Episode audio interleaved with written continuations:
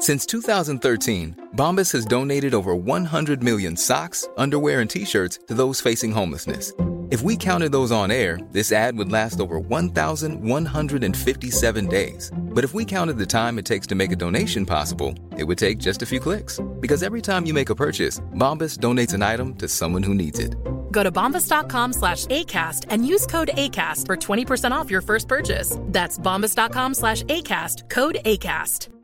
Jewelry isn't a gift you give just once, it's a way to remind your loved one of a beautiful moment every time they see it. Blue Nile can help you find the gift that says how you feel and says it beautifully with expert guidance and a wide assortment of jewelry of the highest quality at the best price. Go to BlueNile.com and experience the convenience of shopping Blue Nile, the original online jeweler since 1999. That's BlueNile.com to find the perfect jewelry gift for any occasion. BlueNile.com.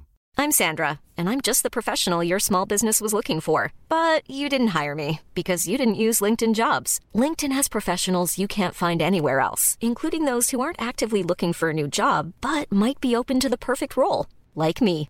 In a given month, over 70% of LinkedIn users don't visit other leading job sites. So if you're not looking on LinkedIn, you'll miss out on great candidates like Sandra. Start hiring professionals like a professional. Post your free job on linkedin.com/people slash people today.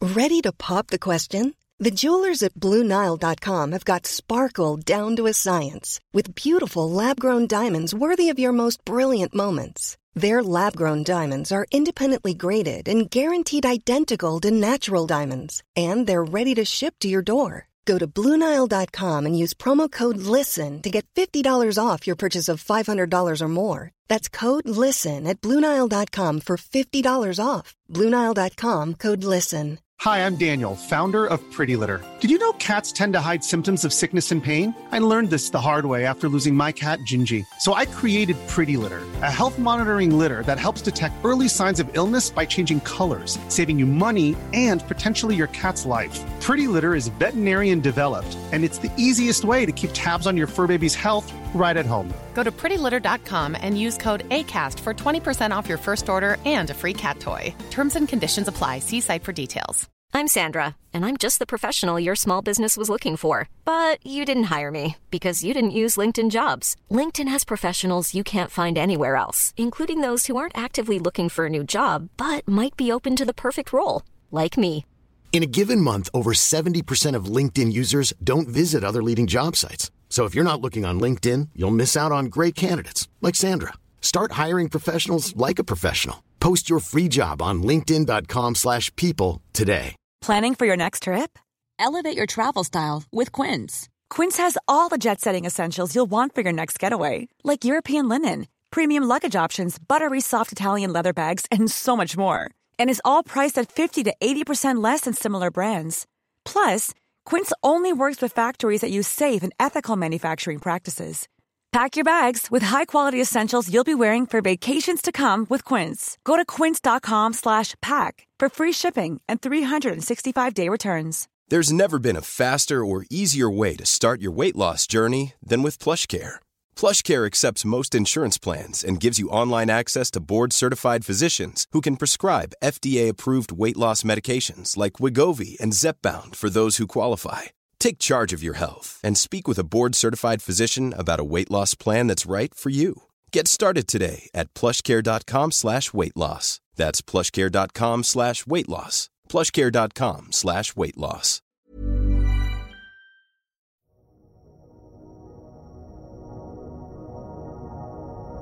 Häromdagen när jag hängde runt på internet, som man gör, eh, så sprang jag på det här ljudet.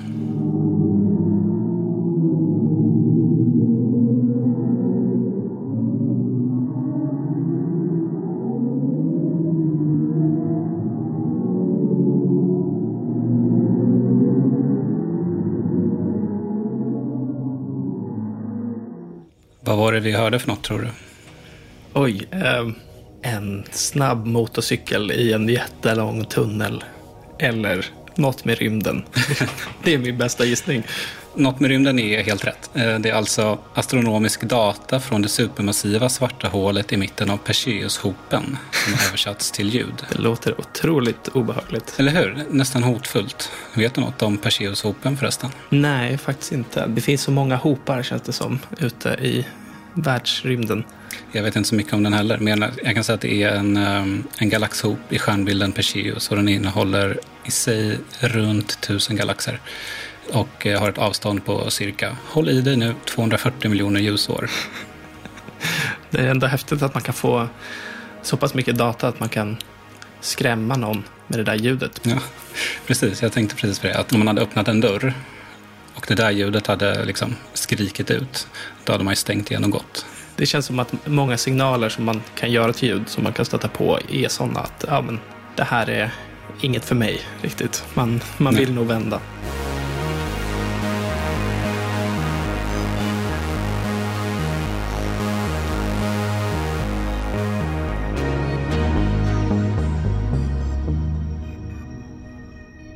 Och välkomna till avsnitt två av Intergalaktiskt. En podcast om rymden som görs av Ny Teknik. Jag heter Bill Borå och med mig har jag Viktor Krylmark. Hur är läget? Hej, det är bra. Hur är du själv? Jo, men det är bara bra tack. Idag ska vi ju prata lite om eh, rymdstenar av olika slag.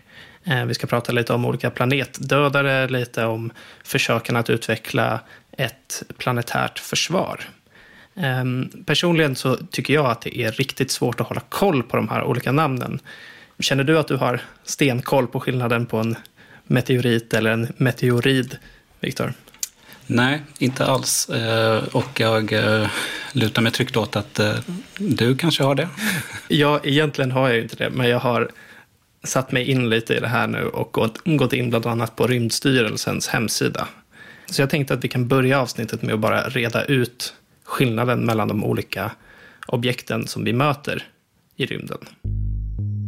Så vi börjar med kometen. Det känner man ju ändå igen namnet på.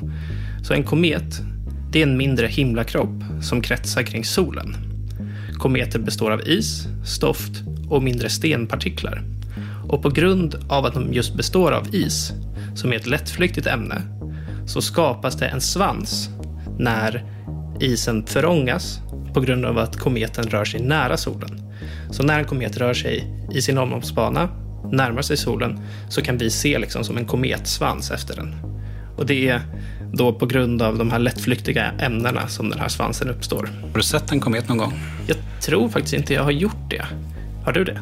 Jag känner lite samma som du, att jag vet inte om jag har gjort det. Det är ungefär som eh, VM 94, fotboll alltså. Alltså så här, jag vet inte om jag minns något från VM 94 eller om jag bara minns bilder jag har sett ifrån det i efterhand.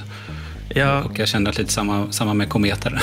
Ja, jag fattar. För mig är det ganska lätt. Jag föddes på sommaren 94 så jag, eh, jag såg självklart hela VM. Mm. så det är i alla fall en komet då. Utöver kometen så har vi också då asteroiden. Eh, och det är till skillnad från en komet någonting som helt består av sten eller eh, metalliska ämnen. Så den förångas inte när den närmar sig solen. Men den har också en omloppsbana kring solen. Asteroider tror man har bildats i det inre solsystemet och kometer i det yttre. Och vissa asteroider kan också vara kometer som förlorat all sin is och vattenpartiklar och alltså bara är då stenfundamentet kvar. Men sen kommer vi in på de sakerna som heter samma sak när man säger det snabbt. Vi har meteorider, meteoriter och meteorer. Och det är här som jag brukar bli förvirrad. För det här är mindre stenar som är betydligt mindre än asteroider. Som när de är ute i rymden kallas meteorider. När de befinner sig i atmosfären och då syns som stjärnfall på natthimlen till exempel, så kallas de meteorer. Och om något av den här stenen överlever och landar på marken så kallas det meteorit. Så det är samma objekt. Men den får olika namn beroende på var den befinner sig. Exakt. Och där är det väldigt lätt att blanda ihop när man till exempel skriver en artikel lite snabbt. Jag har redan eh, glömt bort. Var det? När den var ute i rymden så var det en... Då var det med D, så meteoroid. Ah, okay. ja. Och sen då meteor, när den brinner i atmosfären. Och sen mm. meteorit, när den har landat. T som i eh, Tellus kanske? Och sen finns det till ord som jag tänkte ta upp här som är bolid. Och det är en väldigt ljusstark meteor. Det som är lite intressant med det här, du frågade om jag hade sett en komet. Nu när jag tänker på det så är det mycket möjligt att jag har gjort det. För meteorregnen kan uppstå på grund av att jorden rör sig genom en kometsvans. Så när vi som planet då kommer i rymden och färdas genom ett område där en komet har åkt så har den lämnat kvar eh, lite stenpartiklar och sånt som kunde fly kometen när den förångades av solen. Och de här stenarna brinner sedan då upp i atmosfären. Så delar av en komet har man antagligen sett. Säger du det så? Känns det lite klarare? Ja men, eh, ja, men lite. Hur mycket material tror du då att det faller in i atmosfären per dag från rymden? Herregud, vill man ens veta det? Jag kan inte ens se det en, eh, en gissning. Nej, men det, det är ungefär 10 200 ton i de siffror jag har hittat. Så det varierar väldigt mycket dag till dag. Och det är då både stoft och eh, mindre och större gruspartiklar. Och det mesta brinner upp i atmosfären. Men det händer ju då att saker kommer närmre och slår ner på jorden. Och då måste det vara ganska rejäla pjäser, eller? Ja, exakt. Vi kan ju ta några exempel på det här. I november 2020 så kom det en bolid in i atmosfären som lyste upp himlen över Sverige. Den slog sedan ner och hittades av två meteoritjägare. Jag tror att den vägde 14 kilo eller så. Så den var ju lite större när den väl kom ner än en vanlig meteorit. Den är lite rolig i det fallet också eftersom att den nu drar igång en, en rättegång om vem som har rätten till den här stenen. Alltså den mellan meteoritjägarna och en greve? Exakt. Det blir ett så spännande fall eftersom att det just är greven mot uh, meteoritjägarna. Precis. Så det är ju ett exempel på en sten som har slagit ner i Sverige. Och sen kan man gå till ännu större stenar som kan bli farliga då för människor. Eh, självklart så är det ju farligt om en liten sten träffar just dig, men den risken är inte så överhängande. Men till exempel så 2013 så kom det en rymdsten på cirka 20 meter i diameter som vi inte hade upptäckt innan. Och den exploderade i atmosfären ovanför en rysk stad som heter Tjeljabinsk. Och den liksom delades då i atmosfären och blev till ungefär 20 fragment som man har letat upp som tillsammans vägde runt 200 kilo. Och den explosionen var på ungefär 500 kiloton av då TNT. Och det är ungefär 30 gånger den atombomben som sprängdes vid eh, Hiroshima. Men utan okay. det radioaktiva och högt upp i atmosfären. Så det var inte någon fara så. Det sker ändå några sådana här händelser då och då. Men då är det ju lite mindre stenar också. Den här var ungefär 20 meter diameter då. Och hade den slagit ner helt så hade det inte varit helt förödande. Det hade inte varit en planetdödare, som det kallas. För det finns ju exempel på sådana också. Till exempel den som tog koll på dinosaurierna och runt 70 procent av alla olika arter som levde för 66 miljoner år sedan. Det är väl den mest, eh, för att använda ett eh, nu lite slitet ord, men den mest ikoniska av alla planetdödare är väl dinosauriedödaren. Man får nog tänka sig att det är det. Det, det är liksom en asteroid på 10-15 kilometer i diameter som jag tror slår ner i Mexiko, eller dagens Mexiko. Och det är ju en otrolig smäll. Liksom. Det är ju inte bara smällen heller som gör det, utan det är ju det som händer efter med allt med damm och stoft som kör sig upp i atmosfären och hindrar solljus och ändrar klimat och sånt. Så det är ju något som man vill undvika ska hända mm. idag. Och det har väl du kollat lite närmre på, eller hur? De, hur vi försöker skydda oss mot de potentiella hot som finns där ute. Precis. Kan människan på något sätt eh, freda jorden mot de här rymdstenarna? Kan vi undvika att de kraschar på vår planet? Mm, det verkar ju faktiskt så. Mm. 2015 så drog NASA och ESA eh, igång två parallella projekt inom det som kallas för AIDA, alltså Asteroid Impact and Deflection Assessment. Där ingår alltså bland annat NASAs Double Asteroid Redirection Test, DART, som det kallas. Just det. Det man vill göra med det är, alltså DART, är att man vill testa teorin om det går att ändra kurs på en asteroid som är på väg mot jorden. Och det är genom att liksom knocka den. Mer eller mindre krascha något i den. Förra året så blev startskottet för det första skarpa testet eh, med hjälp av en SpaceX-raket, eh, Falcon 9. Eh, med hjälp av den så sköt man upp satelliten DART och siktade mot asteroiden. Och ja, jag kommer säga hela namnet en gång. Den hette 65 803 Didymos, vilken har en omkrets på 780 meter. Det är ett otroligt charmigt namn, som på alla asteroider. Lätt att lägga på minnet. Men jag tänker att eh, från och med nu så går den bara under Didymos. Det låter jättebra. Men att den skulle till Didymos var ju inte helt sant. För det verkliga målet med uppskjutningen var ju eh, Didymos lilla måne, alltså Dimorphos. Som är betydligt mindre och mäter 160 eh, meter i diameter. Det var alltså den man tänkte skulle få ta smällen. Uppskjutningen den gick bra, resan den gick som på räls och i slutet av september i år så lät det så här ifrån NASAs kontrollrum. Yeah. Two minutes out. Does not look like one single rock to me. Oh boy, we're getting close. 14,000 miles per hour, Lori. Looks to me like we're headed straight in. Oh my gosh. Oh wow. Yeah. Oh my goodness. Eight, Yeah. seven, Oh, six, wow. five, four, three, two, one. Oh my gosh. Oh wow. Awaiting visual confirmation. All right. Let's see. We got it? Waiting. Waiting. And we have impact. A leap for humanity in the name of planetary defense. Härlig stämning. Det måste vara otroligt att få se det där live. Eftersom att den, visst livesänder den hela kraschen? Ja, det gjorde de. Eh, De s- sänder den på YouTube, som de brukar. Ja. Rolig film att se. Eh, när den dyker upp från ingenstans och så liksom, ser man hur själva rymdsonden kommer närmare den här asteroiden och till slut bara ja, slutar fungera. För det är väl det som händer på slutet. Exakt, och så lyser det impact nere i högra hörnet Exakt. i någon sorts tv-grafik. Ja. Och det var det de liksom inväntade där i slutet när det var, när de var lite, de jublade men det var också lite så här, alltså kommentatorerna då, eh, var lite så här, okej men vi måste få det bekräftat och sen Ja. var ja, impact. Det var klart. Men eh, som sagt, det här livesändes ju på YouTube och till sin livesändning så hade ju såklart NASA en, en chatt. Hängde du i den? Nej, jag gjorde inte det. Men jag, jag såg det här efter, så jag har missat själva chatten. Var det något som togs upp? Ja, men det är lite kul att se hur, liksom, eh, hur det här landar hos människor tycker jag.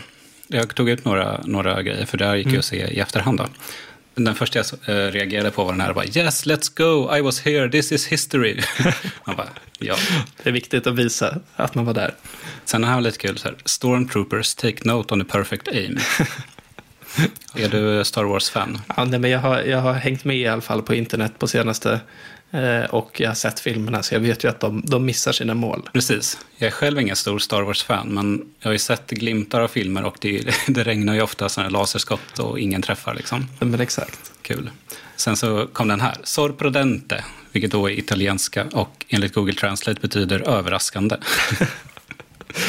Jag kan tänka mig att om man inte har hängt med och vet om att det ska hända och sen helt plötsligt så bara får man veta att ja, men nu har vi krockat med en asteroid jätte, jättelångt bort.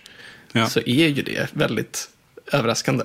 Spot on på något sätt. Ja. Eh, Och sen eh, avsluta med den här lite blygsamma klassikern GG. Vilket då betyder good game. Verkligen, det är väl det bästa dartkastet eh, någonsin om man ska vara sån.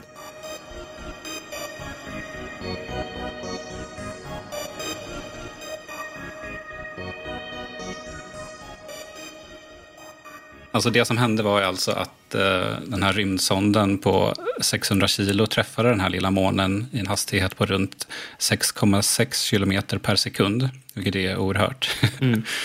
och att det hände cirka en miljon mil från jorden. Alltså det är ju rätt eh, bananas när man tänker på det. Det är imponerande att man är så pass bra på att förutspå banor i rymden för att kunna sikta så mycket. Sen har man ju självklart små motorer som man kan styra lite grann. Men att ha den tajmingen är ju fenomenalt. Verkligen. NASA-chefen Bill Nelson sa någon vecka efter kraschen att så här, citat, vi visade världen att NASA är en seriös försvarare av denna planet. Eh, slutcitat. Och ja, det har han väl rätt i. Ja, på ett sätt. Men det här är ju inte en risk för eh, planeten så. Just den här asteroiden som man valde att sikta på har väl inte varit på väg hit. Nej, precis. Det var en, eh, en ofarlig asteroid att träffa på något sätt. Den påverkar oss inte alls. Dimorphos hade bara otur som var en bra sten att testa på eftersom den kretsar kring den här Didymos och har en Mm. ganska kort eh, omloppsbana. Just det. Och innan liksom själva kraschen så låg omloppsbanan på 11 timmar och 55 minuter. Och Mm. efter den här kraschen så ligger den nu på 11 timmar och 23 minuter. Den går alltså 32 minuter snabbare än innan. NASA kanske hade hoppats på 10 minuter. Så att det, liksom, det blev en större förändring än vad de trodde innan. Det där är ju svårt att veta antar jag på grund av att man inte vet med materialet på själva asteroiden och så. Så man vet väl inte hur exakt hur mycket den väger eller hur mycket den här kollisionen kommer påverka. Så det är ju kul att det fungerade på något sätt. Och det här ska man ju då eh, följa upp eh, så småningom. Jag nämnde ju ESA här i början. Eh, Ett uppföljande uppdrag är planerat till 2024. Då ska den eh, europeiska rymdorganisationen skjuta upp ytterligare en rymdfarkost som kallas för Hera. Okej. Och det är den då som ska dokumentera nedslagsplatsen på Dimorphos och ja, men kolla lite mer detaljerat på hur, hur det har påverkats där. Liksom. Okej. Eh, Det kan vara bra att nämna att man kan se eh, DART som ett liksom långsiktigt försvar. Alltså det är tänkt att sluta asteroider ur bana som man ser på väg på sikt. Alltså som kanske man räknar ut skulle kunna nå jorden om så här, säg 100 år. Just och det. att då kunna avstyra en sten tidigt. Liksom. Som jag förstår det så kommer den inte kunna rädda oss ifall man upptäcker en sten väldigt sent som kanske beräknas slå ner om en månad typ. Nej, men exakt. Det är väl det de har uttryckt. Eh, att just om vi kan hitta dem i god tid så behöver man inte påverka banan lika mycket. Eftersom att den förändringen utvecklas och blir en stor förändring efter ja, men 100 år eller så. Så det är ju väldigt bra på det sättet. Men då måste man ju också ha tekniken för att upptäcka stenarna innan de är så pass nära som till exempel den i Ryssland 2013. Precis. Så vid sådana scenarion så är det fortfarande Bruce Willis och Armageddon som är vårt hopp på något sätt. Exakt. Det är väl det man får vända sig till. Det är det eller acceptera ödet som i Don't Look Up som var en film om klimatförändringarna egentligen. Eller vad de nu hävdade. Det var det om asteroider och eh, rymdförsvar. Eh, Stort tack för att du har lyssnat och glöm inte att prenumerera på Intergalaktiskt i din poddapp. Eh, Vi hörs igen om två veckor. Hej då! Hej då!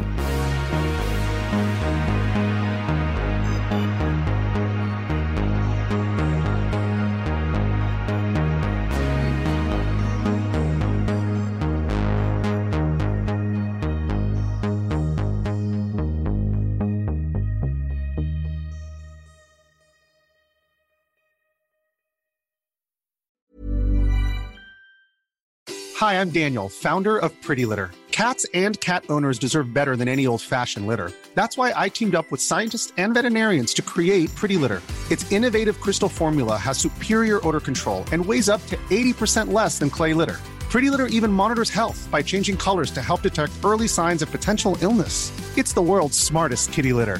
Go to prettylitter.com and use code ACAST for 20% off your first order and a free cat toy. Terms and conditions apply. See site for details. Even when we're on a budget, we still deserve nice things.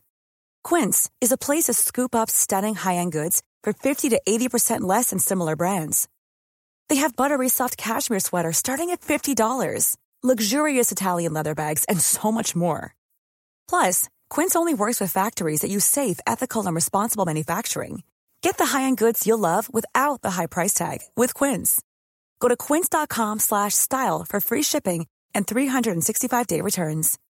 When you need mealtime inspiration, it's worth shopping Kroger, where you'll find over 30,000 mouthwatering choices that excite your inner foodie. And no matter what tasty choice you make, you'll enjoy our everyday low prices, plus extra ways to save, like digital coupons worth over $600 each week. You can also save up to $1 off per gallon at the pump with fuel points. More savings and more inspiring flavors make shopping Kroger worth it every time. Kroger, fresh for everyone. Fuel restrictions apply.